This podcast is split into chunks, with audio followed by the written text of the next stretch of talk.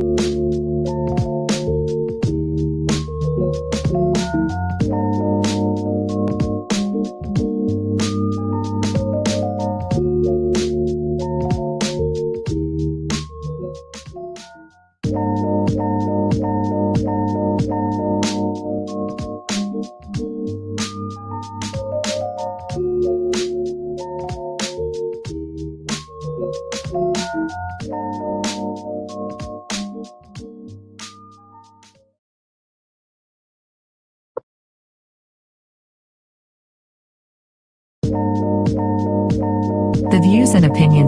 expressed in this broadcast are those of the host slash guest and do not necessarily reflect the views or positions of any of BXR entities and those they represent.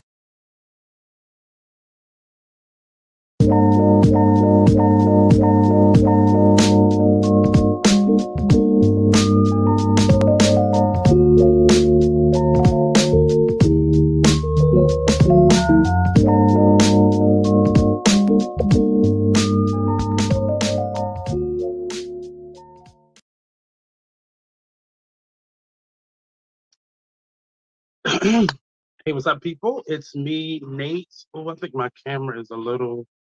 Ooh.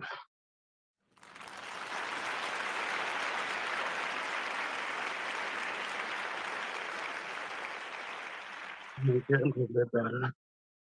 Um, what's up, people? It's me, Nate. I'm here. I don't think Blue will be joining us tonight, but I know it's been a minute. Have I been on here at all? Oh wow, it's been since November, but um, I'm here. Um, it's been a long uh, absence, uh, but um, I was doing a, a project, uh, the You Thought I Was Him project, that is um, going into a new phase. Uh, we have been working on that piece for about a year, a little over a year actually, and uh, we went through the year process, opened up the show, and now the first premiere of the show is done. Um, and we are in the phases of taking a little break and then jumping right back into the planning of, say, another production or a tour. Um, the ultimate goal is really Broadway. So we are working on that. Um, Um, so I'm really excited to um, be back. Um, and I'm coming back, and then next week we'll be on a break, and then we're coming back um, and finish out the year. Um, hmm, what have I been up to? So the play one, um, just reworking business and branding and figuring out some things.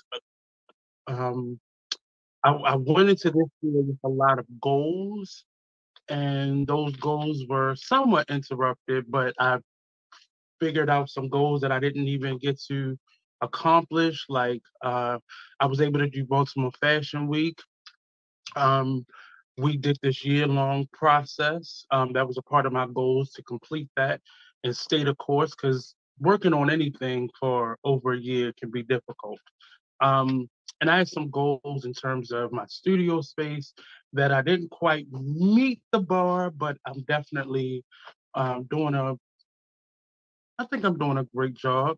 I've started to promote myself better and and put myself out there. I've done a number of events, vended events throughout the year, starting with Baltimore Fashion Week. Well, Baltimore Fashion Week was kind of this part of the year, but um, being able to put myself out there in a different way than than what I was um, normally doing. I had pulled back a lot from vending and exhibiting my work because having a studio space can sometimes be um, difficult and challenging. Um, and just overcoming a lot of those obstacles and hurdles has been what this year has been for me. Um, I'm just looking around the space trying to figure out some other things. Um, just really understanding business in a different way and figuring out um, figuring out how to best uh, place myself in terms of being an artist, being a business, um, being a brand, um, and just being an individual. Sometimes when you're an artist and you're an entrepreneur, sometimes you forget that you are an individual and you have to make time for that. Um, and I've made a bigger effort throughout the pandemic to be there for me. Um, and that has been a real challenge to say the least, but it definitely helped me to um, make better plans, make better decisions um, involving those plans, um, choosing the people around me, um, my self care, um, my health wasn't always priority because I didn't really have any issues. And then, bam, the pandemic came. And because I, I had to pivot how I was living, I had some health issues kind of come up because I wasn't really doing much. I was in the house all the time. And I think a lot of people felt that challenge.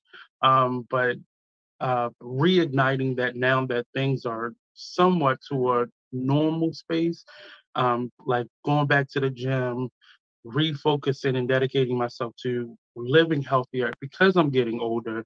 You know, I can't rely on this youth anymore, uh, but it's definitely has given me.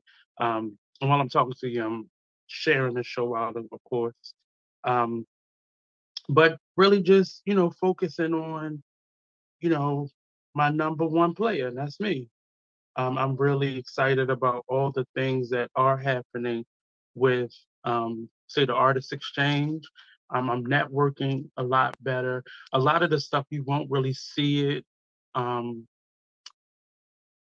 right off, but we are working on a, a, a strategy for moving forward. And that's not even the right page. Um,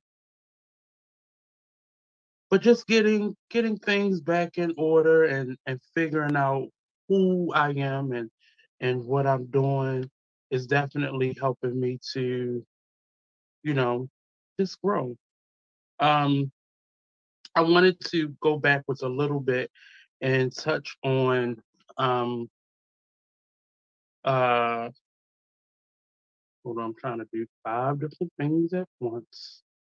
Uh, let me share this out. So if you're watching, please like, share, subscribe, comment, um, join the conversation, all that jazz. Um, just wanted to share the show out just a little bit. I don't know none of these people that are sharing to right now. Just give me a second while I do this. Everybody that's watching, thank you for joining in. Thank you for tuning in. Um, this is the Artist Exchange Radio Show, and I'm really, I'm in a good space today. Uh, I had a really rough day. Had a really rough day. Um, if if people don't know, I'm a full time artist. I'm also an educator. I'm also um, like a, I don't want to say a community leader in a way, because I do a lot of community work with other community organizations. Um, I just finished this weekend with the last big event for Black Artist District that I'm a part time in, and I work with them in terms of a networking session called Black to the Future, alongside Shingia Wright, um, and we we work with um, artists and entrepreneurs and the community at large and helping them bring some skill sets. Um, Black to the Future event is sponsored by the Black Arts District, um, and they have allowed myself and Shingia to really work with the community. I went to um, the operations manager for um, for the Black Arts District, Mr. Kenneth Morrison, uh, and I uh, voiced some concerns that I had in terms of how entrepreneurs and artists are getting the information and the turnaround and the, you know the shortcomings and restrictions all those things that are difficult for us to really run as businesses um, and they agreed to sponsor this event and it's been going on for a year now well almost a year. Um, february will make a whole year that it's been going on uh, and i've been able to connect a number of uh, professionals with community, with artists and entrepreneurs, bringing them um, workshops and resources, uh, thanks to the team, um, and great art self care things. Throughout this event, every month, we have a workshop series where we have a professional in the field, and Marnie has been uh, one of them actually. Um, he did the, I think you did a workshop on um, getting organized funding wise, financial wise. Um, and every month has been a different facilitator. Um, and this December, we had a huge one, and we were able to bring multiple facilitators together. You got some um, comments too. Some comments. Oh wait a minute, I don't have my computer, so hold on. to me. Is it in the chat? Chaz, hey, hey, Chaz. Um, that's right. Focus on you. Mm, yes. I'm I'm trying. Chaz, it's been really difficult for me to focus on me and and um and and not put. I guess that's much better for me. Um and and uh, putting myself first has meant um, losing relationships, um, um, some opportunities, and I choose me and I'm going to do me in the time that I have. And it's been difficult um, balancing that because when you begin to lose people, you begin to blame yourself, you begin to go backwards, you begin to um, deny what your your reality is in terms of wanting those people to stay in your life. And I've, I've just learned that I don't need it. You know, I, I, I'm better um, with a small circle versus a large group of people. And and I have to admit, I have a lot of people who really care about me, who have really made this year, um, this year specifically, so plentiful. Uh, and so uh, this building opportunities, um, I'm learning to forgive and let go. I'm learning who to allow back in your space and who to just let that be a memory. Um, and as Chaz uh, just said, you know, choosing me and that self care and all that um, has been it's been great. It's, it feels great to um, be in a space where I can choose me because I didn't always do that. And not because I felt some kind of way about myself, but I'm a people oriented person. I love helping other people, but I can't always do it um, at the expense of myself. I can't um, keep putting other people before me because that's letting them see what my value well it's it's giving them a false idea what my value is um, and it's been a journey and often i've had to choose me you know even doing this radio show for so long i've had to choose me and and not not feel bad about it. You know, before I would never miss a show. I would I would you know do whatever I had to do, and it's not that I don't I have not cared about the artist exchange because I'm still out there working and supporting both the artist exchange and Be Exposed, but I've had to do it in a different way, and sometimes that meant if I don't feel good, I'm not doing it.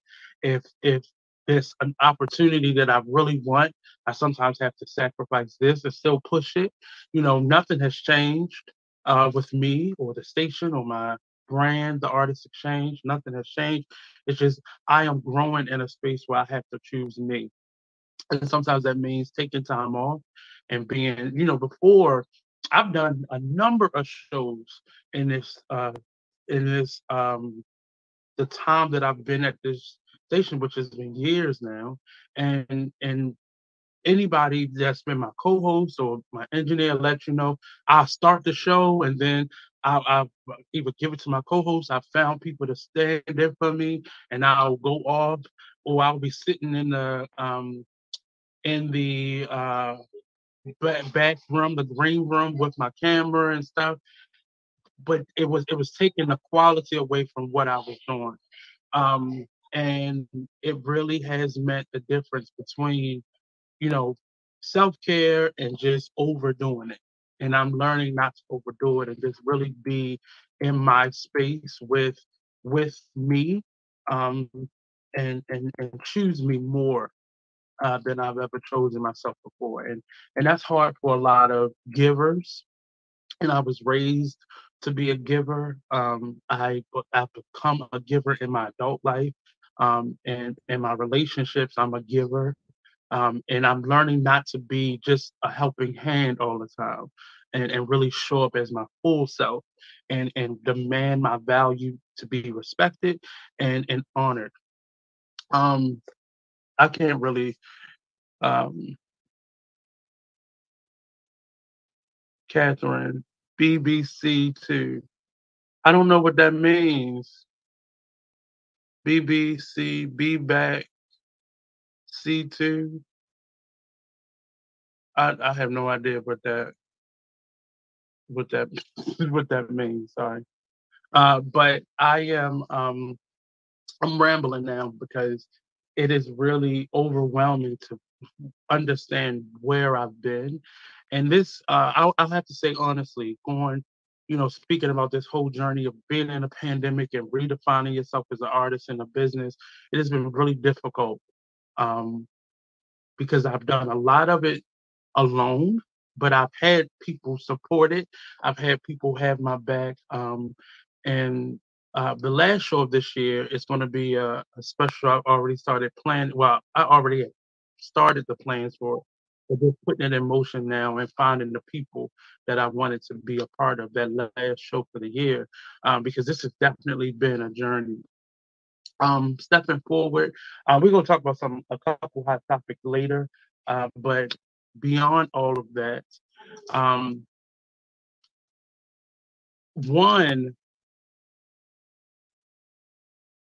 finding your passion and staying the course and making it all that you want it to be is not easy.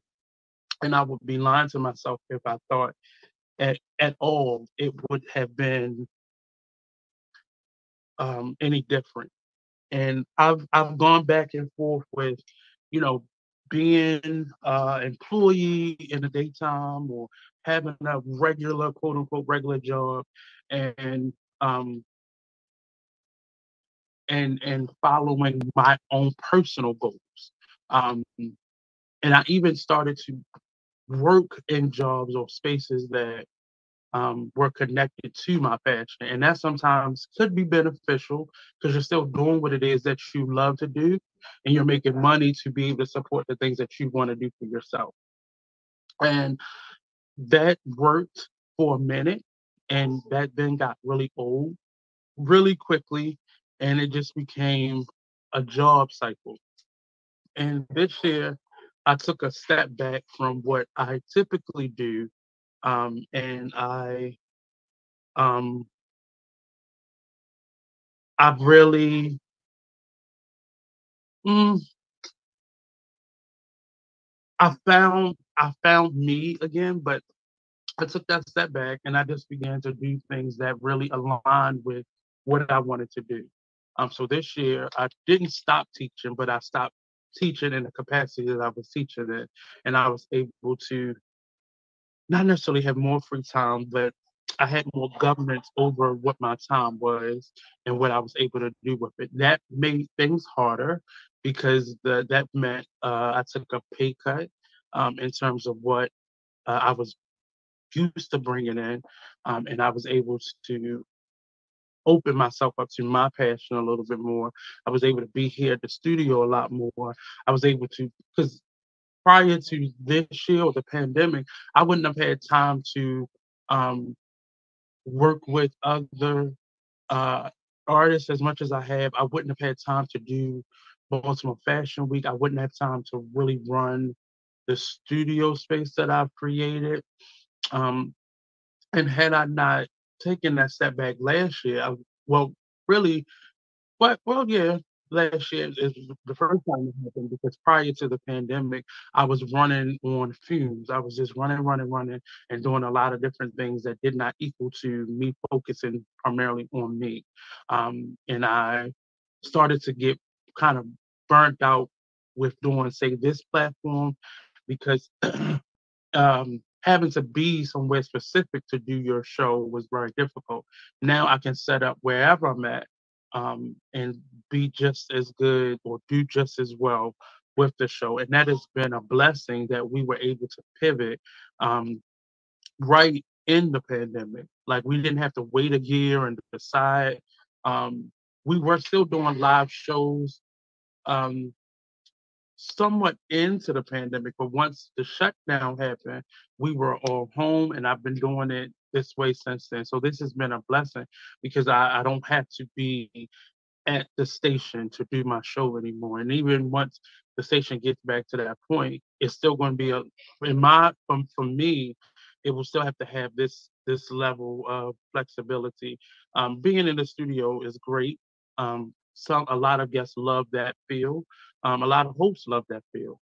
Um, but for me, I need that flexibility to be able to do my art and do my craft and still, you know, lend myself to this part of my passion. And it really has, um, it's been different, difficult, um, but it was such an easy transition um, because it allowed me to learn a lot about um, this this part of it. I knew this based off of being in a studio, but being virtual, it forced me to learn the computer differently, learn software a lot differently, learn how to network differently because um, I did a number of shows that were um, virtual. I did plays, I hosted plays, um, I started other podcasts, and it really just helped me to fill that time um, that I was mostly by myself. But it, it still allowed me to travel. Like um, I did, I went on two vacations during the pandemic, even though it was really restricted.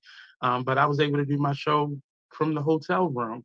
Uh, the first time, was that the first or second? The second time I went, the first time I, I had paused the show for those two weeks and uh, went on that vacation. And the second time I was able to do it. Um, and I really typically don't get to take vacations because I'm always worried about who's going to do the show. And for the last couple years, I haven't had a steady um, co-host.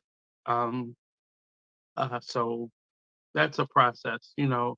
Uh, now I have Blue that's kind of stepping in until his show comes back on, but um, beyond that, it's just been, you know, moving about.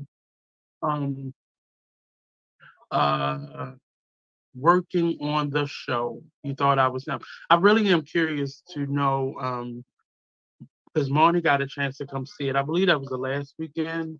Um, but if you're if you're here, um, I'm really curious curious as to what you thought about the play. I don't think we've had time to talk about it yet. Are you here? I'm here. Um,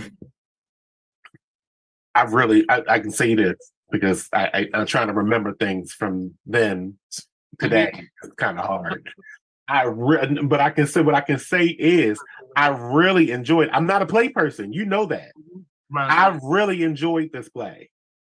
Uh-huh. Because one thing I did not know, or it was a subject matter because it went it went across the gambit though. That's the thing about right. it. It was all it was everything and all over the place, mm-hmm. but great. Mm-hmm. Because what I didn't know about this play is that it was about a mix. It was about a mixtape, like a musical. Well, it, a not a musical, but a, a theatrical performance as right. if it was a mixtape. Right, right, right, right, right. That's what right. I didn't understand about it because I, because when I came in and I seen all the like the, radio stuff that was up on the wall, I was mm-hmm. like, oh wait. And then I read the um, right. program and it said, uh, you know, a mixtape, and I was like, hmm, that's interesting. Mm-hmm. And then it started, and I was I was enthralled. So the the term choreo choreo poem uh, was coined. Um, I believe it was made popular by. Uh, I was about to say Iyanla Vanzant. Um, that's crazy. For color girls, that that is a choreo poem where they use all different art forms to come together, mainly words, movement, song, to be able to come together and create a piece because it's different. I know one part that was sticking out to me now. Right. Going through the history of the clubs. Mm-hmm. So th- we told the story of Uncle Brother that way. Mm-hmm. So Uncle Brother was the the kind of the patriarch of the family, and he um he had a story. So each one of the actors um, had their own story and had their own perspective. And his story was more so telling the story of what gay culture has been for mm-hmm. him moving through. A big part of that was the uh, HIV/AIDS epidemic and him feeling like, why is he still here? Mm-hmm. Um, everybody else around him was dying. Right. Right. So, and and that was kind of the pandemic. A lot of us are going to feel that in the next 10, 15 years because we lost so many people randomly.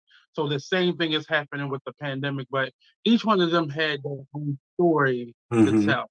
It's just um, because I know you like certain things and may not be into everything. Um, it was just interesting to see what your perspective was on, on the guys. I didn't. I don't think I told you, brother Calvin was in it. I, no, I, I did. I said that before. Oh, well, from your show, yeah, because they all oh, on the show. So, um, yeah, yeah, yeah.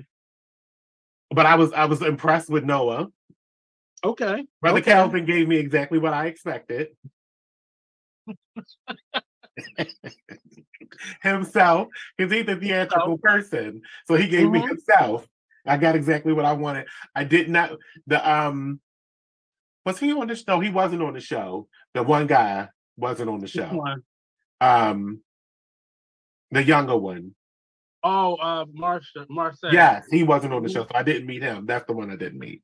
Okay, and Uncle Brother, you did those. I think the only two you, you didn't meet. Mm-hmm. Yeah, so the this was done a little bit different. Like I kept saying, we did this over the course of a year.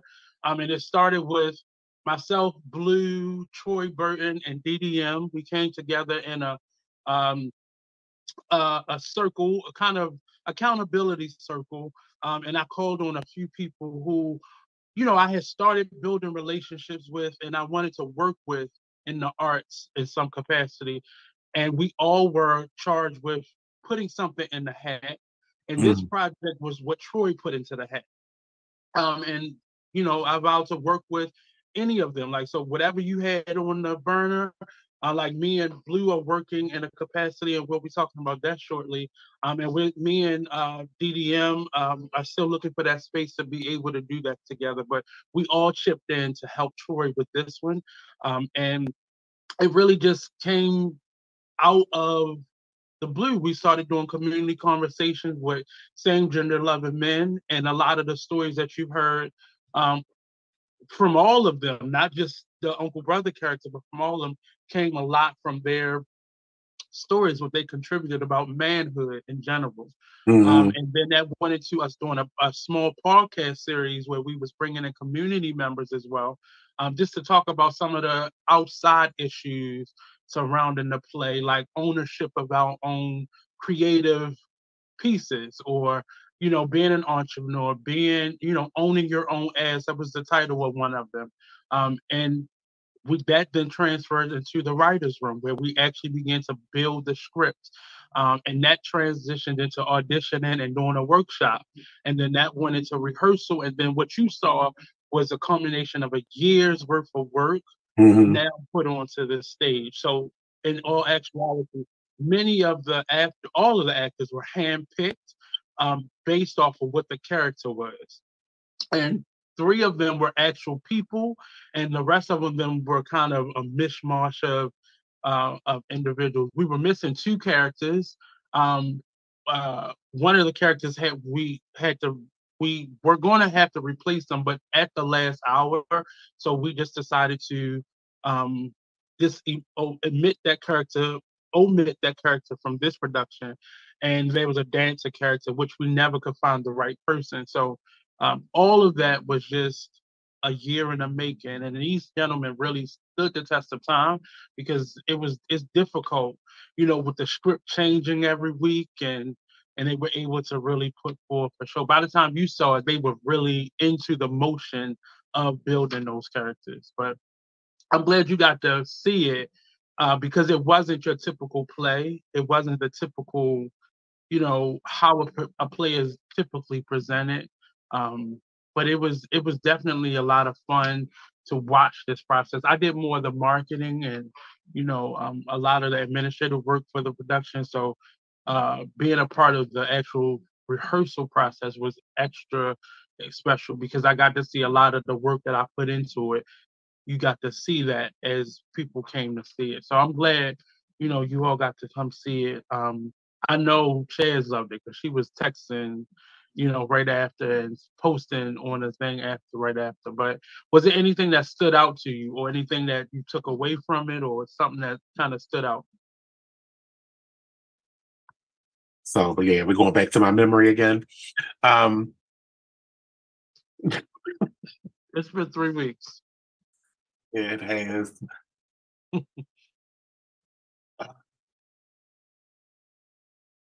Keep going. I'll I'll pop in. Okay. Um.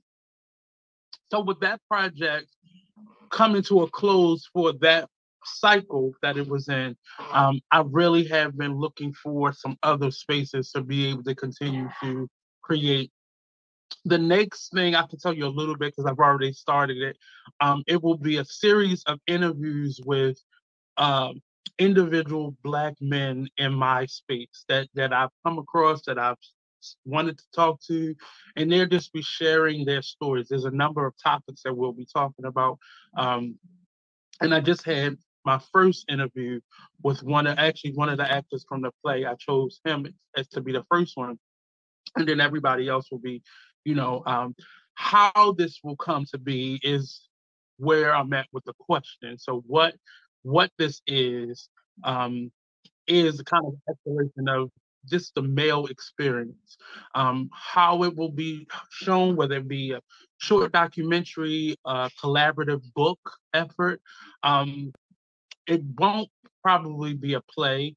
I won't venture into that that territory, but either book or documentary or some type of series um, that we'll be coming out with. And I'll be announcing that in a new year. But I've already started the um, process of doing the interviews. My my editor, the the woman uh, who has been helping me with my own book, came to see this piece, um, and I posted. So I'm, I'm gonna go backwards a little bit. So for the last three years, and that's the pandemic included. Well, that's starting with the pandemic. Um, I have been interested in writing a book. Prior prior to this, I was interested in writing a book as well. But what what do we write about? How do I share myself? Um, I went on a journey of really learning me and learning what I want and what I desire. It really has been um, a challenge because when you tell your story, you are also telling the stories or you're including other people. Not necessarily you're telling someone else's story because it's your story, uh, but you are including other people in that. Um, in that, and that is a difficult thing to do. Um, that's a very difficult thing to do. Um, and writing about other people and and their journey um, as it pertains to their interaction with you, um, but from your perspective.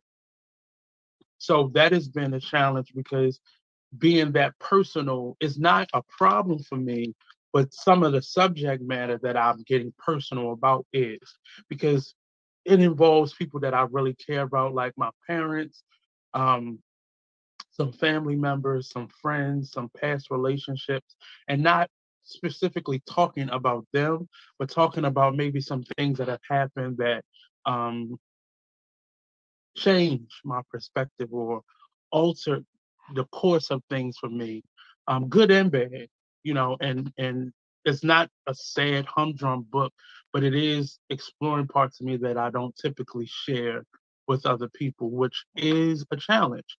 Uh, because in the process of doing that, I felt like, well, let me get the permission. I felt like I needed the permission from some people. And then that turned into not necessarily needing the permission, but more so um, communicating with some of these people that would be talked about.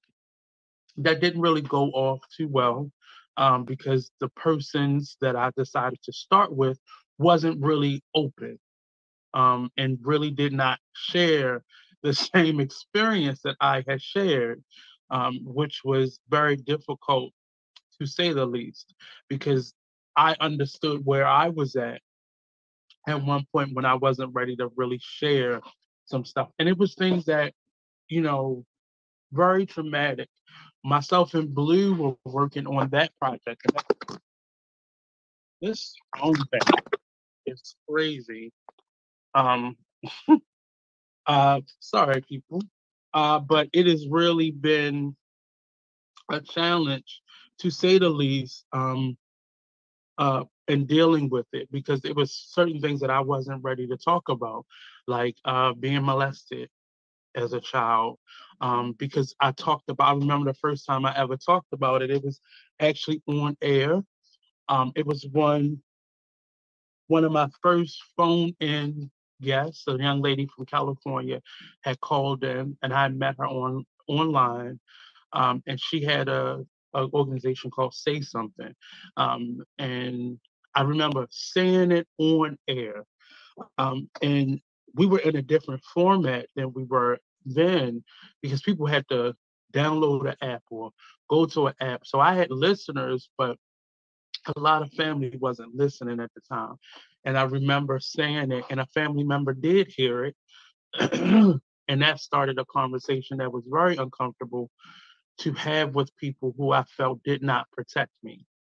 Um, fast forward uh, a couple years ago, like I think before we had moved out of that same station.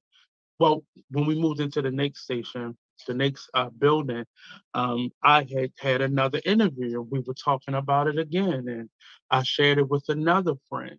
Um, I was doing a play at the time called Blueprints, and that was kind of similar um, topic matter.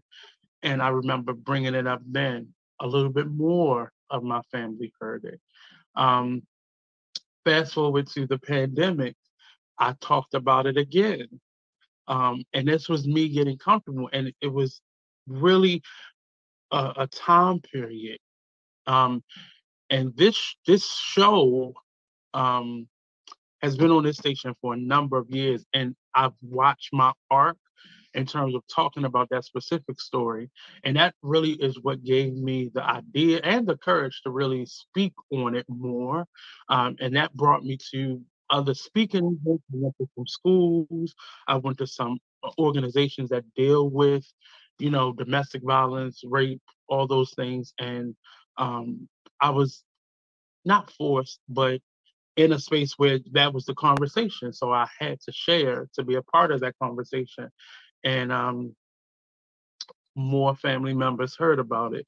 And this time I was presented with the question, you know, who was it? Um, which was a hard question for me to hear uh, because I I never really said it. Well, I didn't say anything. First time I ever said it was when I was 30, and I was sitting in front of the ther- a therapist uh, for the first time ever in life. And I remember saying it and not having the best reaction from her, and never wanting to talk about it again. And then a year or so later, I started doing the show, and that's when it began to come out.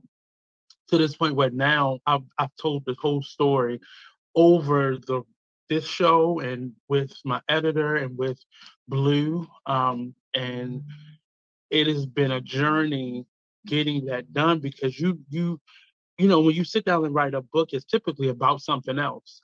You know, uh, and people write about themselves, but more so we tell stories that aren't about us. Um, and I didn't want to go out and just write a creative story. Um, I can do that, you know, on stage, and I, I have that freedom on stage. Um, what I have had to do is figure out how to tell the story without moving backwards. So right now, I don't feel like the story belongs to me anymore. It's my story, but I don't feel like it belongs to me anymore because I've gotten it out, and it does feel better. And when I realized how much better I felt from sharing it, I didn't have that fear of not necessarily. I wasn't fearful of how people would take it, but I didn't want to hash those things because I one of the conversations I had. I never forget. I think it was with Dr. Natasha Pratt Harris, a friend of mine. Um, one of her statements was like, "Be careful what you say because I, I still, you know, there's no, there's no uh, expiration date on when a person has been molested or raped, um, especially a, a child. I think it's specifically a child. So I was in my mind, I was like, well, I don't even know who this person is. So it it would not that would not affect me. But getting the story out lent itself to me feeling so much better because it wasn't in a loop. And I had suppressed it for so long, but it would definitely surface when the topic matter came up. And you know, having a show this long, you're gonna come across an author or a playwright or um, an actor or some person who has that story and they share it. And I've had quite a few guests who have had the story, similar experiences, or ha- is a writer that's writing about it, or uh, whatever combination of the two. So, me being on this journey of this, you know, healing and just growing from past hurts and experiences, it has really given me the um, the time to think about it. Um, and over the pandemic, I started the process and was quickly told by my uh, editor, do the work that you need to do to tell the stories, and then we can start. So I've done some journaling and working with uh, now just doing these, starting these interviews up and working on this play called You Thought I Was Him. It really um, has been interesting now telling the stories from a different perspective. It don't hurt the same way it hurt. It it hurts to have, have gone through it, but it does not. I don't get that high, that that sad high that you get when you're telling a story about something that has hurt you.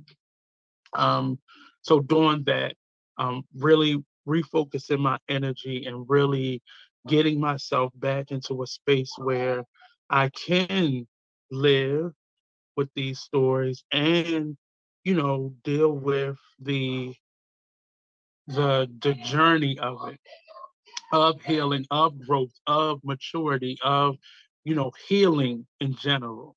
Uh so it's it's it's been a journey and i'm thankful to have had you know some interesting individuals around me that has helped me with this um and uh, Blue is definitely one of hers. He is working in a capacity of not a writing partner, but more so a. Um, if you don't know, Blue's a therapist. He's a licensed therapist um, and counselor, and he's working me on that. Where he's helping me to get the story uh, out in a way where I get to reflect as I'm getting the story out, and then we're writing about it, writing the reactions, and it's an interesting way that the book will be formatted but i think you all would like it and it will be beneficial and i am thinking of you know who i would want to um, voice the book because i would love for the book to have an audio component to it where you hear these two voices um, and i, I don't want to give too much away but um, i'm looking for those individuals now and that is um, working this out and planning.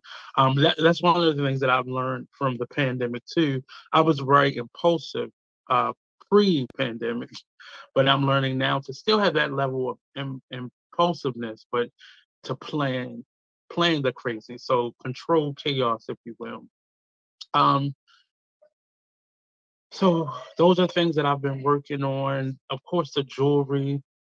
If you don't know, I'm in the midst of my um, uh, I'll just call it my regular overall art studio, but um, the backdrop of this is definitely my uh, jewelry. And I actually, I think, can I turn this camera? Um, I actually could. So if you see, I am currently working on uh, some pieces. That's that chunky table over there, right there. Um, and just working on the space in a different oh you can see me seeing you but uh yeah so this is my jewelry studio there's a lot more to it but this is the only pieces that I is is comfortable now. So that's my little maker room right there. Um, and some more pieces. But so this is the studio, and it really has meant a lot to me to be able to um, have this space um, because it has been um,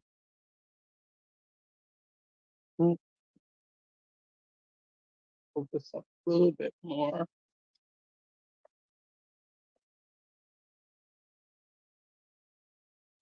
Um, so yeah, there you go. Um, so yeah, so it's been a really interesting journey to have this space. And I, I had a studio space before this, and it has um it has meant the world to me to have a space dedicated to my art. And for so long, it's been in my apartment or in my my kitchen, my living room, my uh, my uh, living room, my bedroom. Um, but having this dedicated space has meant a lot to kind of further my artistic creativity. Um, and when I leave here, I can leave this here. And it's not, you know, it's helping me to sleep better at night um, because I'm not feeling the need to get up and create. Um, I leave it here and then I come back here. Um, so if you if you are an artist or you're having it, I really suggest you either dedicate a space, like if you have a garage or a basement or extra room, where you could put it there and shut the door and leave it. Um, and if you're, you know, you're really in it, you know, getting a dedicated space outside your home to be able to work in, because it means it means a lot, and it will really push you to get the business side of what you're doing together. Um, some upcoming stuff. So I talked about the book. I talked about you thought I was him moving forward. We'll be setting some dates soon um, as we get some some things in order uh, for us to be able to work on. Um, in terms of doing the play again or taking it on a tour, um, finding festivals and such to go through. Uh, the book is um, working right now. I'm in the journaling process of getting a lot of thoughts out on paper, and then I'll be working with Blue to kind of how I want to tell those stories, and then my editor will be working with me. If you're just joining us, welcome to the Artist Exchange. Uh, please, please let us know who you are. If you're watching, um, let us know where you're from. Um, if you have any questions, um, today we're doing self care. We're talking um, just getting yourself in a posture ready to um, create and I've been doing a lot of that. Um, I'm I'm actually in a phase where I want to really start doing my redoing a dream board because I wanted to do some stuff, and then that'll help me start asking questions to myself, and then I know what my goals are, setting goals. I'm I love as we change the year um, because it really gives me a, a time to really close some stuff out and really organize and plan for the next year. I, I I'm not really a big resolution person, but I like, you know, the closeout of a year and the start of a new one because it gives you another opportunity to get it right. And this year, as we end and move into the following year, next year, it's really giving me that push to plan and then work the plans. Um, one of the biggest things that's happening next year is I'll be 40. Um, I don't believe that.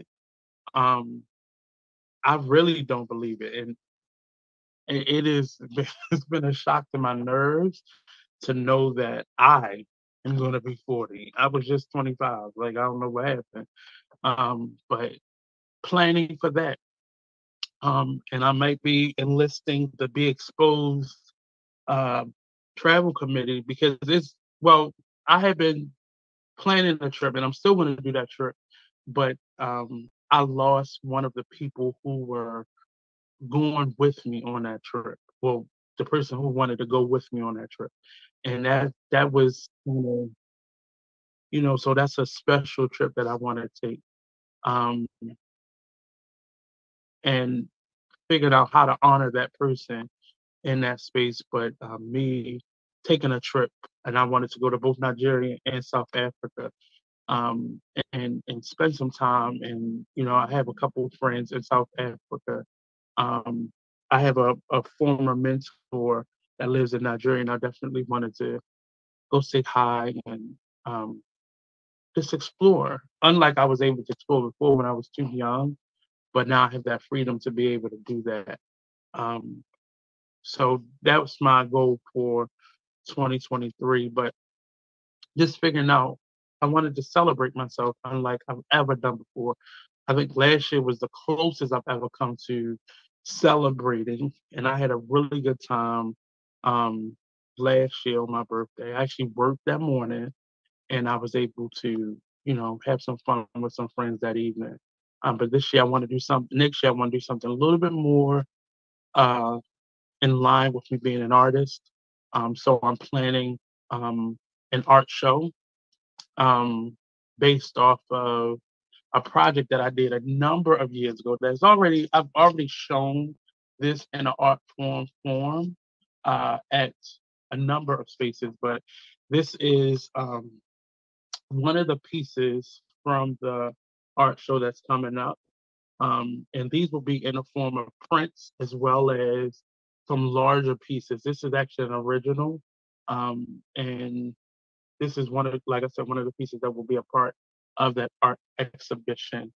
And um, I have a number of these. I'm not going to show you everything because I want you to come to the space. This is another piece.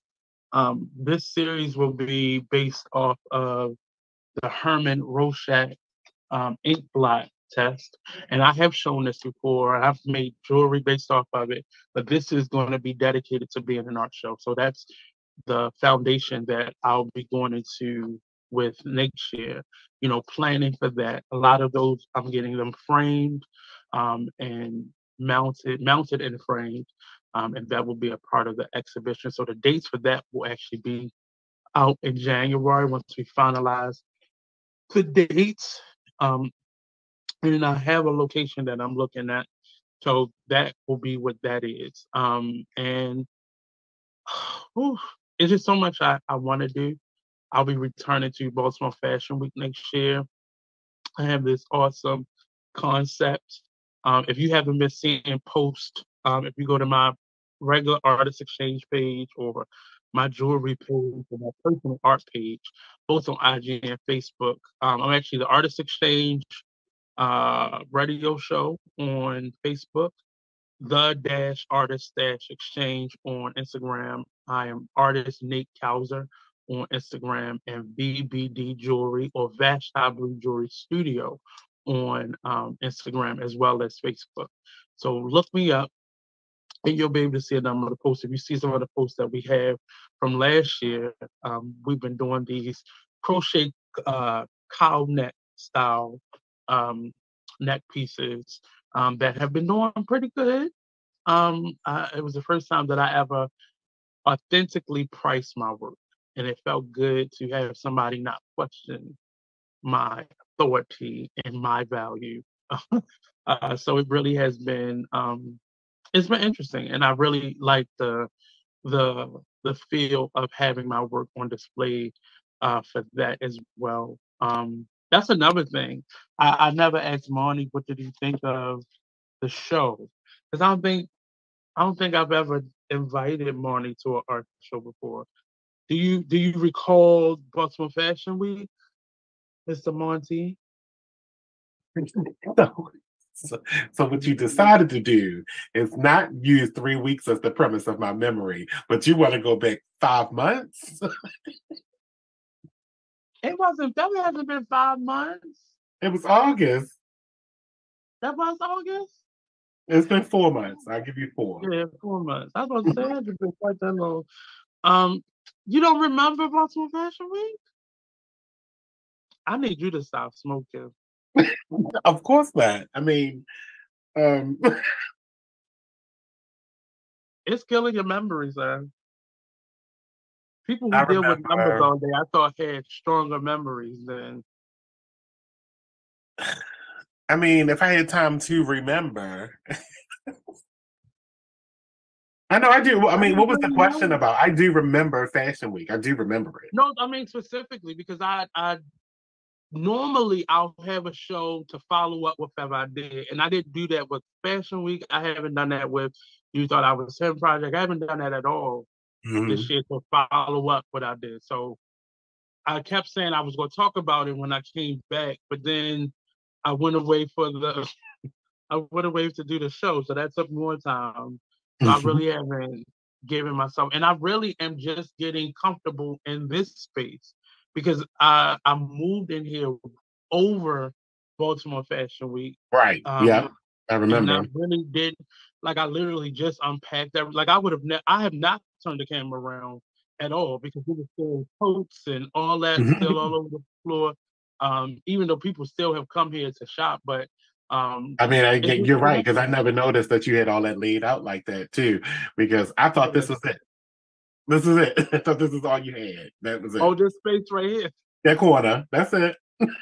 no, it's really no. It, it's actually a little bit bigger than the other space I had. Right. Uh, but it is. Um, it it was just you know because this is not a typical storefront. It's more of a mm-hmm. studio space.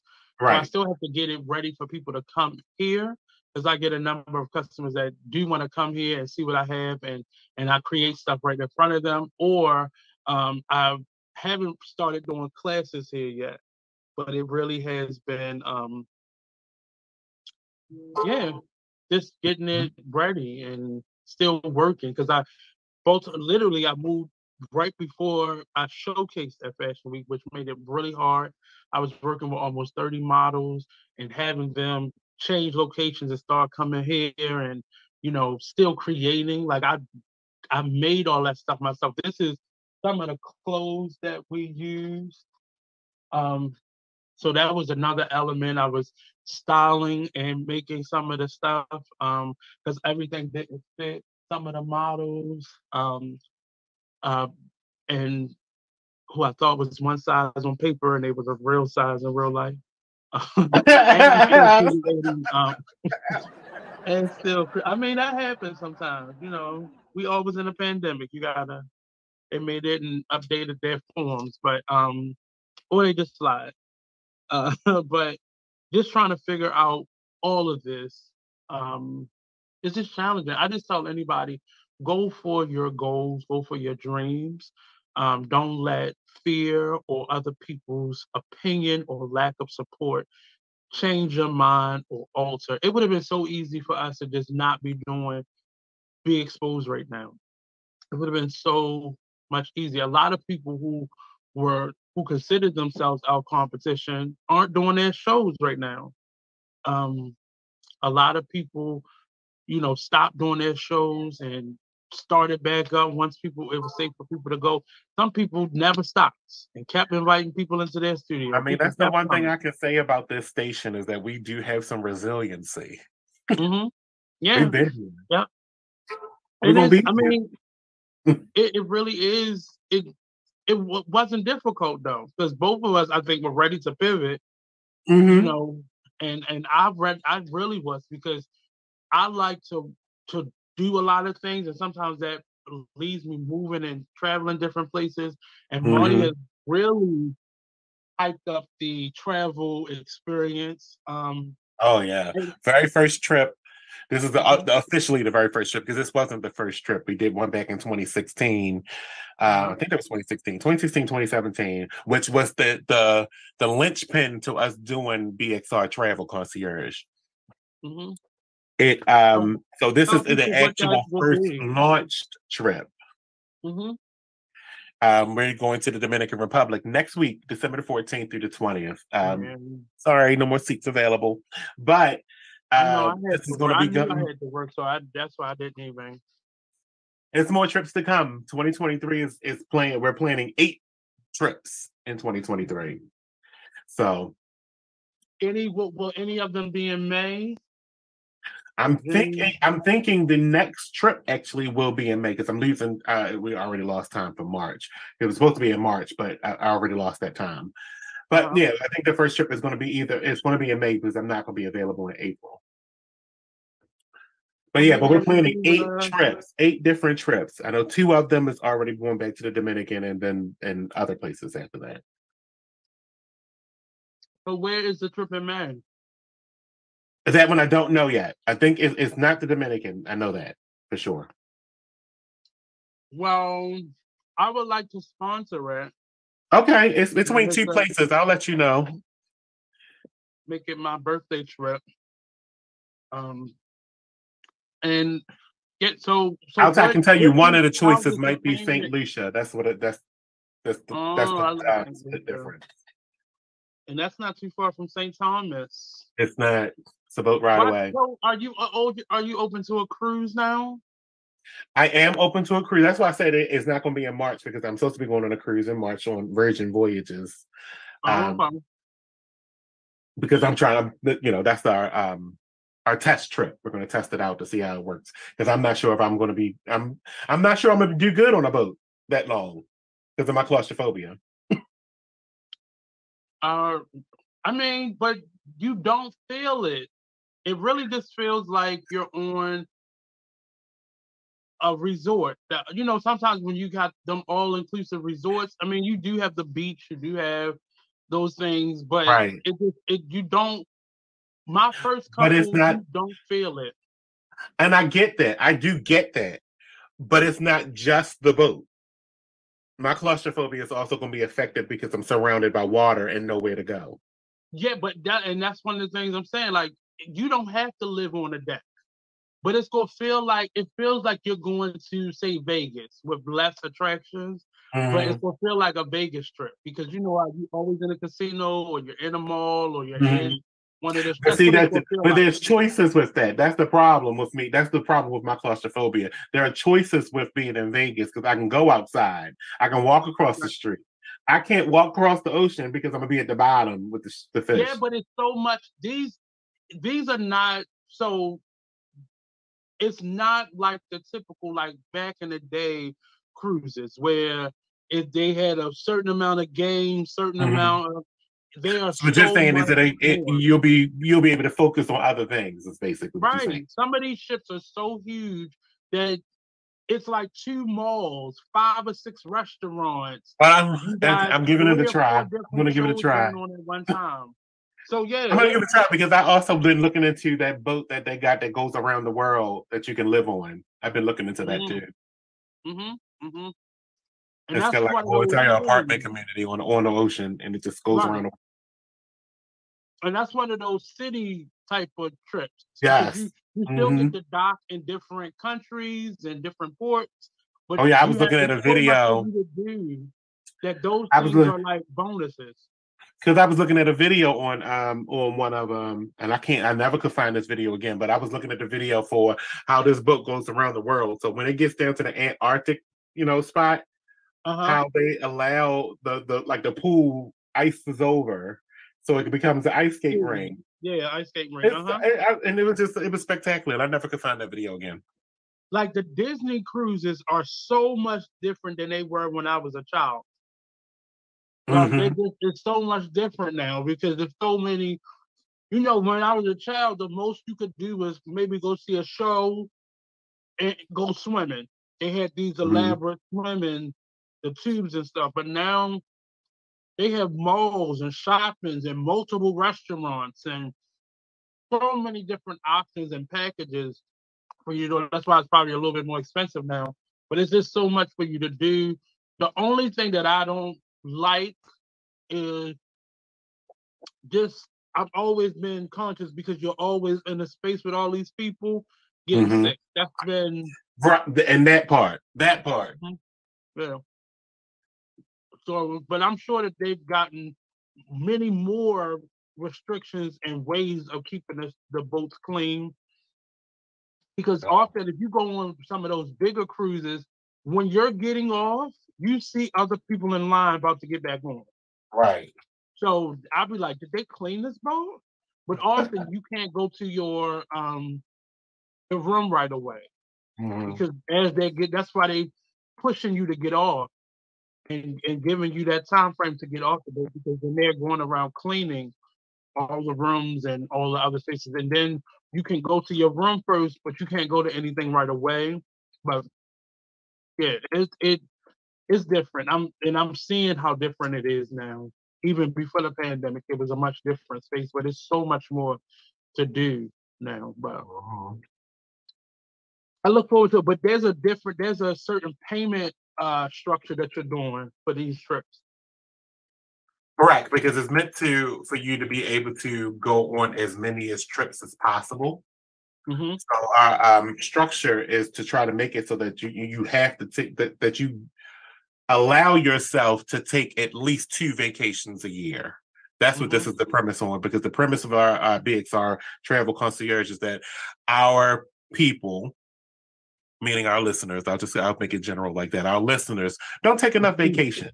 Or we don't want to take, we don't allow ourselves to take vacations because we always think we got too much to do, too busy, too expensive, not enough time on our hands. So this way, we allow you to force yourself to take a vacation because it'll already be paid for. All your expenses is paid, your meals and everything is taken care of. All you have to do is set aside time and go. Mm-hmm.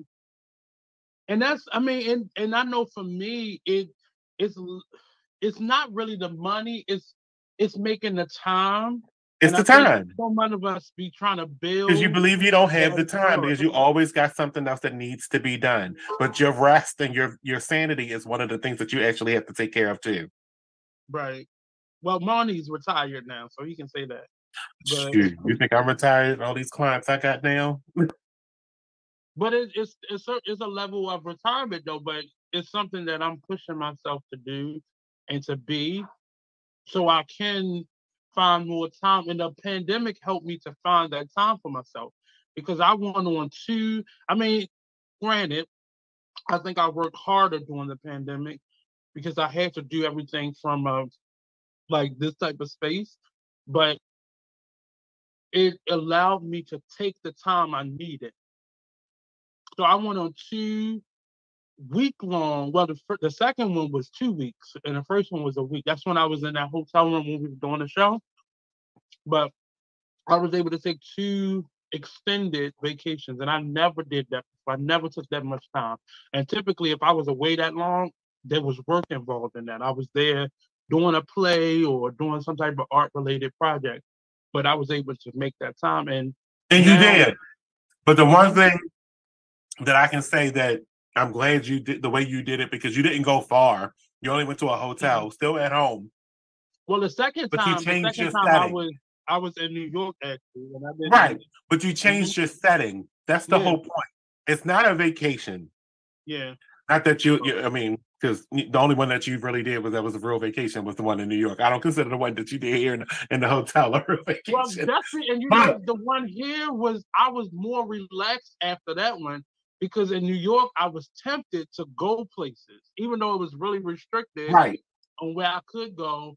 It was, you know, it was a typical, you know, I couldn't go to see any plays, but I was able to see everything virtually. And I spent a lot of time. So the one here, when I was just downtown, I felt so relaxed because all I did was sit in that room. Every now and again, I'll walk around the harbor when it got late, mm-hmm. or or I would go to the mall that was across the street. Mm-hmm. But I mm-hmm. just sit and I watch movies. I had a friend that came down for part of the time, and we just watched movies and ordered out.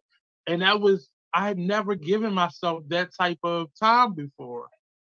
So I know it's possible for me to do that on an actual vacation though. Like well, I'm gonna use my sister as an example. Because like she's been to Bermuda. All right, that was uh-huh. years ago. But I've now gone, and she's my older sister. So now I've now gone on out of this country, I want to say now a good almost 30, 40 times uh-huh. on vacations. Out of the mm-hmm. country. My sister can only probably tell you Bermuda. Mm-hmm. The difference is, is that she's a mom. I'm not, right? Mm-hmm. She needs a vacation that changes her world mm-hmm. experience not her life, but her world experience, which she has never seen, is basically outside of the United States. Mm-hmm. So you don't know a real vacation until you've seen something that's totally different from your worldly experience. Right, right. Right. And now she's going with me for the first time. She's going to some place that I love, and I'm telling you, she's. I'm not know everybody that's going on this trip that's going to next week is going to fall in love with right. my, my home. My, my my first home is what I call it. This is my second. but yeah, it's, I mean, it's really important for for people to do that. And I was I was thankful enough, as, even as a child, we went on vacation at least once a year. Well, once a year and that made a difference. Even if mm-hmm. was, we went to the Poconos and Niagara Falls and right. stuff like that, like family trip type of stuff, but it was beneficial, you know, right. and it was something that was needed. And it just something happened to me once I got a, a to an adult and in college that I didn't really months. that started to happen less and less for me when I was in my twenties, I was I always went on vacation. I always did spring break and something in the fall and something over the winter break because I had college to kind of break that up, the times that we had off. But yeah. as I got older, I stopped doing it nearly as much because work became more prevalent. And being an artist, especially working for yourself, you you you don't have the time. You really you have to make it. Um, in the past three months, I've did the most traveling I've ever done in my life. I've gone uh-huh. to the Cayman Islands. I went to the Dominican Republic uh, a couple mo- a couple weeks ago. I mm-hmm. went to Canada, um, mm-hmm. Virginia. We went to Tyson's Corner, Virginia, um, Philly, New York, Niagara yeah. Falls. I've done so much in the past three months. Like like next year is just going to be mind boggling for the amount of stuff that we got planned for 2023. My hope is that they just they quickly get a handle of the prices and the cost of things. Yes. Uh, because it's really that that is now the struggle for the everyday person to be able to move around because they've hiked the prices trying to make back what they lost. But it right. feels so when you go what when you when you go be happy making back what you lost. Like at what point I'm sure you made it back already. So now mm-hmm. what are you doing? it just can't be the new prices. If you want to find out more information about BXR uh, Travel Concierge, you can email us at info at beexposedradio.com. Mm-hmm. So, what is the payment cycle, though? So, you said. Uh, well, the first out that the trip is. So, yeah, right. So, there's three different type, types. You can pay full price, or you can pay the monthly plan, or there is a bi weekly plan. Mm-hmm. So it depends on how far the trip is out with what the payments are going to be. So if the trip is in May, you got all those different options that you can take to pay the trip off in full. And if you pay with Klarna, I mean, if you pay with, if you pay, I think with PayPal or Square, you can use uh, Klarna or one of those payment. Oh, the financing options. Mm-hmm. Mm-hmm. Yep. Mm-hmm because I just did a I just did a, a um, project with someone, and I sent them an invoice through PayPal, and mm-hmm. they was able to pay me upfront, but they was paying in installments themselves. Right. Yeah. Mm-hmm. Oh, that's why. I, oh, I used that option. Um. Oh, when my Nemers passed away. Uh-huh. Uh, with the vet, the vet had a finance. Oh, they had that. They had that option. Okay. Yeah. So they're building more options, but I just need these prices to come down some. Yeah. I mean, they had to come up with something because a lot of people weren't going to be able to pay, especially in the veterinary community. When the pandemic mm-hmm. hit, it hit them hard too. Well, yeah. Because people was losing their jobs. They couldn't take care of their pets like they used to. Used to. Mm-hmm. Yeah. My yeah. friend, she just went on vacation. hospital three times. Um, she used a pet service to keep her animals while she was on vacation, mm-hmm. and she said it, it's never been that expensive for her, but they trying to make back what they lost. Right. But nobody was nobody was doing pet daycare and stuff like that on it because they was home. But neither. Um, but that's and that's that's going into my next. I didn't really want to talk about a lot of politics today because we are in that space.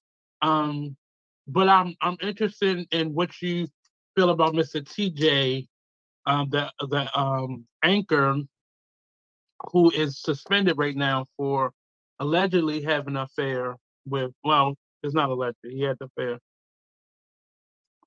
Do you feel though these morality clauses are getting too personal? Um, I, I don't know the story, so I'm glad you just said it. Um, so these two anchors were allegedly in a relationship with each other. It wasn't. I, I can't say whether it was a. I can't say whether it was a fair or not because both of them were both going through a divorce. mhm. Um, but he is seemingly getting more punishment because I think they let her come back from her suspension, but he's still suspended allegedly because he's had multiple situations. So it's coming out that he's had multiple situations, but unless somebody so he- has reported it, So let me get this right. They was he was suspended because he had a he had a relationship with his co-anchor. mhm, both of them And they didn't disclose got it. suspended. And they didn't because they didn't disclose it.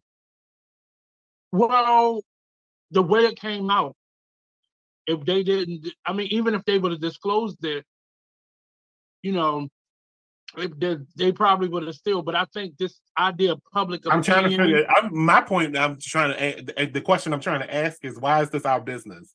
Why is this their business? Now, unless they were having sex in the the makeup room or in their offices, Or that they was going to compromise a story? Mhm. What does their relationship have to do with the news they're reporting? I don't So- understand. So, uh, so most entertainment contracts have a morality clause in it. No, I So get it. I get it. If you're talking about an underling, but these are two people Right. that are co-anchors and, and, and Mhm. basically on the same level. Right. Um, only thing that I would say they had to disclose was that to HR that they're in a relationship because that's been the Me Too movement's example of how you disclose how you have a relationship inter office. Is that But you disclose it when it's happening? don't doesn't have a become an issue. relationship, Say that again. but it was said that they was just sleeping together. It wasn't. But that's Like a relationship. Whether you want to say it's a relationship bona fide or not, it's still a sexual relationship. Right. And it well, my problem is do some of these morality clauses go too far into your personal. But I want to. That's my point. What does this morality clause say? That I cannot engage in having intercourse with any staff members, or do it say that I must disclose if I'm having sex with an employee? Well, we both worked in like a corporate corporate environment, and often those morality clauses go no fraternizing with other employees. Now, that's that's what Um, it says. Then you're in violation. hmm I don't know what the. I, I would like to know what the morality But clause says. But for me, I always interpreted that as if I was caught doing something or if I messed up the flow of the workroom or the office space. But if I'm doing something in my personal life, and what happened was people started catching them out in public. Now, both of them were adults. Both of them were going through divorces, so they were separated from their spouses. I think one, I think I want to say his was already gone. He was going still going through his, and hers was finalized. But they both were adults, consenting adults, um, out in public, and people started taking photos of them, and that's how it got out that they were seeing each other. But it wasn't.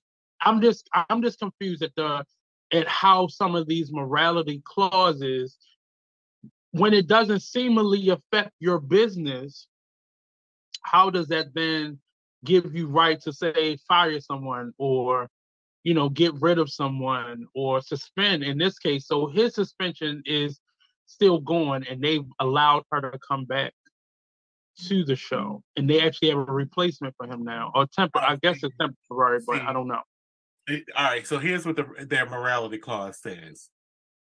All right, so according to this article, it says the contract commands that the uh, um, commands talent to act at all times with due regard to public mora- morals and conventions. The clause continued to um, that talent shall not engage in behavior which tends to bring you or us into public disrepute, contempt, scandal, or ridicule, or which might reflect unfavorably upon us or injure the success of the program. Right I don't. I'm now. I'm trying to figure out where their relationship or sexual situation has violated that clause. But it it, it well, I don't see that. It's not disrepute. Either. It's not contemptible. It's not a scandal, and it's not ridicule because it's none of our damn business. It didn't bring anything unfavorably upon us because right. you shouldn't know about it because it's none of your damn business. And the but success I, I of the program, are you the success of your program, is your program a, a sex show? Right. It's like the success of the program. Is your program a success, a, a sex show, or is it Good Morning America? Like they're not delivering the news. I mean, everybody at that the night before probably just had sex and went to bed. So, right. what kind my, of hypocritical crap are we talking very about? interesting. It's it's very interesting how some of these companies are jumping to dismiss someone or suspend or fire someone or break a contract with someone when public opinion is rearing in a certain way or if people have certain things. So uh, according to this article, that would be the factor if he had not if, if it wasn't his co-anchor and he went out on the street and was dating somebody and the breakup got messy. That would still be the same thing. Then that's also a violation of this contract. How can that be your business? Mm-hmm. How does that affect? I would like to see how they would defend this in the court of law. That you have the but ability to settle. condemn. You would never be able to date anybody. The whole entire time you worked at this show, you would never be able to date anybody because fa- a failure of a relationship would be the end of your job. Yeah, yeah. It just is interesting how this is playing out or how it often plays out because I don't get how it affects you unless, like you said, unless it was a bad breakup and now they can't sit beside each other. You know, that's why some of the rules are made so this doesn't happen. And it right, doesn't. that's also why disclosures are made. You know, that's where the mm-hmm. disclosure thing comes from. That's why you, if you do become in a relationship with someone that's in, of your employee or under you, you should disclose it. So just in case those things happen, it protects you. And then I watched the number the you know, once this came out, I was watching a number of their shows, and I didn't see how you wouldn't. Need, I mean, that without just being nice and cordial with someone that you're comfortable with, nothing changed as far as their working a segment with them. Yeah, nothing changed as long as, as far as their working environment was concerned. Yeah. It's what it sounds like is well, it, it didn't even get out in the office. It may have been something that, you know, people whispered about, but it it had they not been caught out in public. Because what it does, it's making it seem like they was doing something wrong, and the whole entire time they got their hands up, like I didn't do anything wrong. I'm getting divorced. I can have sex with whoever I want. And it's because interesting that both of them are getting divorced. Why would my contract have anything to do with my sex life? Mm-hmm. I, you know, when, well, if, if, be in a relationship. But again, that's why I say the disclosure thing. If they had disclosed this up front, the company would be protected. They're trying to work in their best interest and protect mm-hmm. themselves mm-hmm. as a company. It has nothing to do with the talent. You're you're expendable. Right. It's it's just a weird space to be in when you start when I'm just noticing, even when you go to Kanye and how quick people were to cut him off, who weren't the even doing part. The interesting part is what I believe would happen if those two co-anchors got together and sued them. So say for instance they do get fired and they sue because that's inevitable. If they fire them, they're suing. And they're going to sue well, on the basis it's, it's that they did not violate this contract. It looks like it's going to be him on his own because they've allowed her to come back already. Right. He's that's the one that's still suspended. But she, I, I doubt she would not be his witness. Right. Well, she would be because, forced to probably be the witness. Right, because she's going to be subpoenaed, regardless right. if she's going to get subpoenaed. But the same right. thing would be that he's going to sue because he did not violate this contract. Nothing right. happened that brought anything uh, unfavorable to the show. Nothing happened. If you anything, found out that it wasn't a scandal. You found out because it wasn't a scandal because they they're both on their way to being single. Mm-hmm. Divorce is in, in process. The, the spouses had brought it up, or mm-hmm. you know, if it was a problem in their marriage, but neither mm-hmm. one of their spouses have brought anything up. Now they may right, because if anything, if their spouses did, it would work in their favor because it would make the marriage irrevocable. Mm-hmm. But you were already in divorce court. exactly. It's irreconcilable. Right. Right, right. I, I just was interested just to because I, I noticed this has been happening more and before we can even get to a trial or before anybody is found guilty of something, people are already being let go or fired or and that's suspended. the company trying to cover their own asses about that against being me too they don't want to be involved in it at all so what they do is take the drastic precaution first right versus but this was a special situation because they were both equal it wasn't he but was that's the thing about news organizations you have every ability that's the thing about news organizations. Just like our platform, you have every ability to come in front of a story before it actually happens, and we don't take those opportunities. Them two had every opportunity to probably get on air or tell their producers that they want to address this rumor before it blew up into this, and you being suspended and all that. You, uh, some of y'all are actually cutting off your own feet. But it, but because it, y'all it, started having sex, you knew you was having sex. You should have told people before people found out. But is it really? It makes me mad that we have to do that. Like, is it really someone else's right, but that's, no, but that's what it, I, am reading here. It, it, says apparently they were pointed out um, when the they photos. first got employed to come back and actually sign that clause. Mm. So you knew about it. I mean, how could you not? After um, what's call it from NBC, Matt Lauer, how could you not know about it? But see what Matt Matt Law Matt Lauer it was saying that he was forcing himself on those women. Mm-hmm. But that's what I'm saying. that situation, all of these clauses came about because of Matt Lauer. So you mm-hmm. knew about the clause.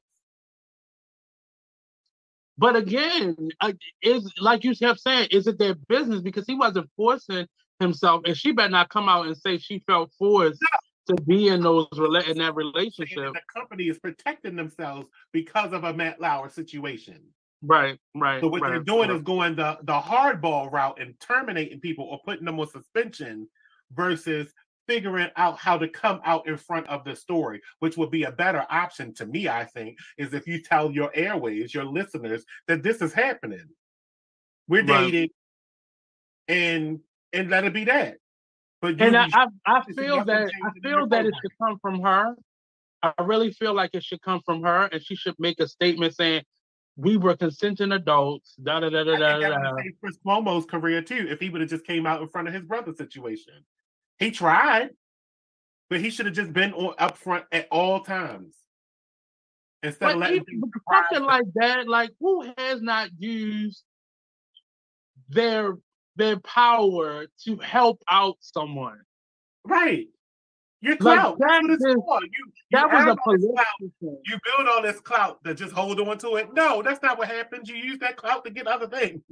right. That that sound that was that really it pissed me off because people really was going after him like they have never, you know, helped gave blue. Or like he was supposed to turn his phone off and block his brother. Right. And all he was doing was giving his brother warning signals like this is illegal this information is coming out.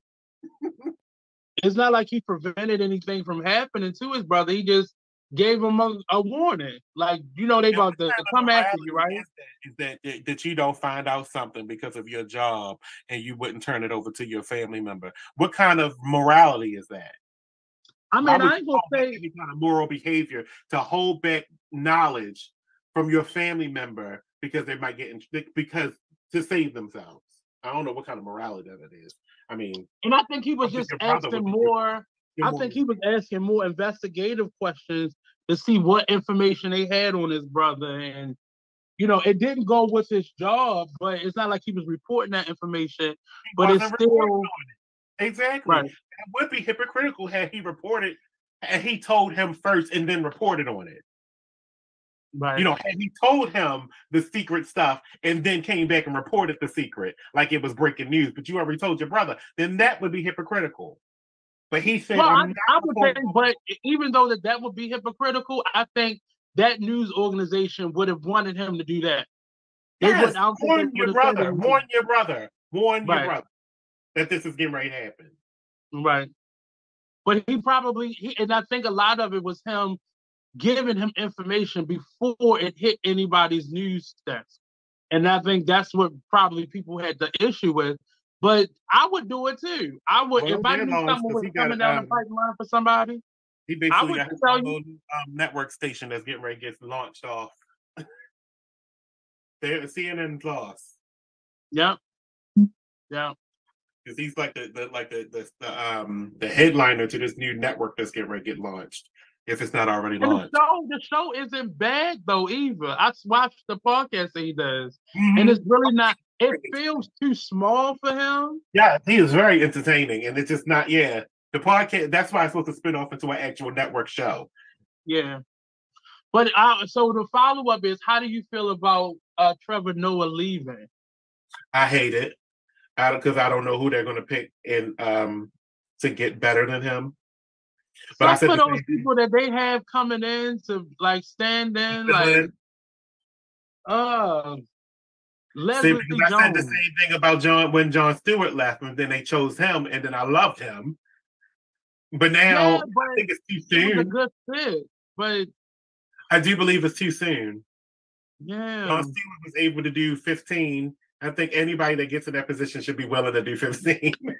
But they probably they probably but you know one of the things was he he hasn't won any awards. The show hasn't won any like it's going to some of those a lot of those white people who are doing the same thing he's doing. Mhm. And it's that's been that's been like a ongoing conversation that he hasn't won any awards. And it's not because his show isn't good. I think his show is but not even the, the caliber of guests that he gets. Yeah, it's an excellent show. Awesome. I don't Mhm. think it's winning. I, I want to be able to say I don't think it's winning awards because it's on Comedy Central. Mm, because even though it is a comedy show and it has comedy in its nature, it's really a news program. I got to see him in DC do a stand up one time, and I much prefer him to be behind that desk. I do, I do. I prefer him on that show. I prefer him to that show. But I think he, again, the the the thing that's holding him back is that it's on Comedy Central. Unfortunately, they pay him well. Don't get me wrong; he's getting paid really good money. But because it's on Comedy Central, no one it, it's being taken as a joke. But it's such a good show. Like I love his interview interview, where I just watched his interview with Will Smith. It was really good. I, you're right. I just saw that one too. Great show, great talking points, great energy, great uh, uh, Mhm. satire, and and it's just not. It's still Even all the shows that have spun off of that, like a lot of his correspondents have their own podcasts, and they're Right. really good. Like I really, it's a really smart, funny show. It's not just funny and smart. It's really smart and funny at the same time. yeah, he'll be But best. I I don't, don't. know how they're going to choose somebody else to sit in to fill in. But like I, just- said, I'm- I you think said the same Leslie Jones. I'm trying to remember the other people that are supposed to be stand-ins, and I'm like, this is gonna be horrible. This is gonna be a train wreck. I mean, it's it's really hard to pick from the people that's on the show because like the two, three, maybe three of them had their own shows and it didn't work out. Yeah. Well, I mean, oh, the what's the um the black guy? He has a Roy. um, Roy, yeah, Roy Jones. He has show. a show, but I just don't think he has a big enough following yet. Yeah. Roy And- Wood, that's his name. Roy Wood Jr. He had the show with the drunk on the bar and the comedy thing. Mm. And then the girl, the heavyset black girl, she has a podcast with one of the writers on that show. And it's pretty funny, but it's not, I don't think she could stand alone right now. And that's kind of a weird thing. But I don't I don't know how that would be for them. So uh, they have to look outside of their realm, but I, and I think they're gonna try to do the thing that uh that, that the Wendy Williams show did, which I mean it works for them, but I'm saying it's he gonna, people will be over it by that time. It's gonna be and a talk show is different than a late night Show. I mean, I wonder why he made the decision. That's what I can't. I can't really. I want. I want to know what the personal reason was that he made the decision to leave. I mean, they I gave mean, him. the only thing I can think Well, 'cause of he is got to just do the show from paying home. any more money. I, but I don't think that's it because he gets his money. Yeah. The thing about it is he got the chance to do his whole entire show for the past three years from home. yeah. with no with no um listen with no viewership loss at that. Yeah. Well, they they did a great Doing, pivot. similar, doing the show similar to being a podcast. Yeah, they did it. They did a great pivot. Yes. you didn't even really recognize. I mean, other than him, his him growing his hair out, Yeah. really didn't even recognize that it was a change. Different. Yeah. Right. that he was at home. Right down. Yeah, Right. exactly. He had on that white tee and he was just Uh-huh. Right. And his fro was Same thing, was, um, you know, the same way with um John Oliver and his show when he had to do it from home. Never Yeah, missed a beat, yeah. never lost any viewers, and, and was still successful because the content was worthy. That's who who that's who keeps winning the awards though too. John Oliver over him. Yeah, you but I don't. But I just think John Oliver came from that show. So much better, right? But I think that show is so much better than than a lot of those other shows that keep on getting nominated and winning. Get to the point, and then he he does in depth stories on a particular topic. Like he'll do hot topic for the first five minutes, and then his uh, then there's a main topic of the show that he goes into. That's why I like John Oliver's show. Yeah, Like but the you still was, I don't. think, I um, mean, you you know that they exist, but everybody loves Trevor Noah. Yes, His show just seems to be more popular than the rest of it. But not necessarily. John Oliver is very popular. That show is very popular on Sundays at eleven. Right. Sundays at eleven. then it's an HBO show, so they Mhm. already get paid coin. Right. I just was. I'm just, and this he's done his final show, so it's Oh, he's done. yeah. They did the final show. I didn't know this year was the last year. I know he said he was leaving, but I thought it was like last year, next year. Yeah, it was a well. If it's not the last show, it, it was it was promoted as the final because all of the correspondents said their final farewell. If you go go to YouTube, it's on YouTube. No, I'm looking at it online. Yep. See, Trevor Noah ended his seven year run. Yep, seven years. Mm-hmm. And it Without don't even feel like that. That's long. what I don't like. That's that's what I'm saying. How you end your show without bringing on your new host? That's Jon Stewart didn't do that. Jon Stewart introduced no, Trevor Noah as the new host. That's what I I don't why like about this it has to be something contractual. And it's it very be abrupt. Yeah, it has It's to be something abrupt. contractual. It has to be like they don't want to.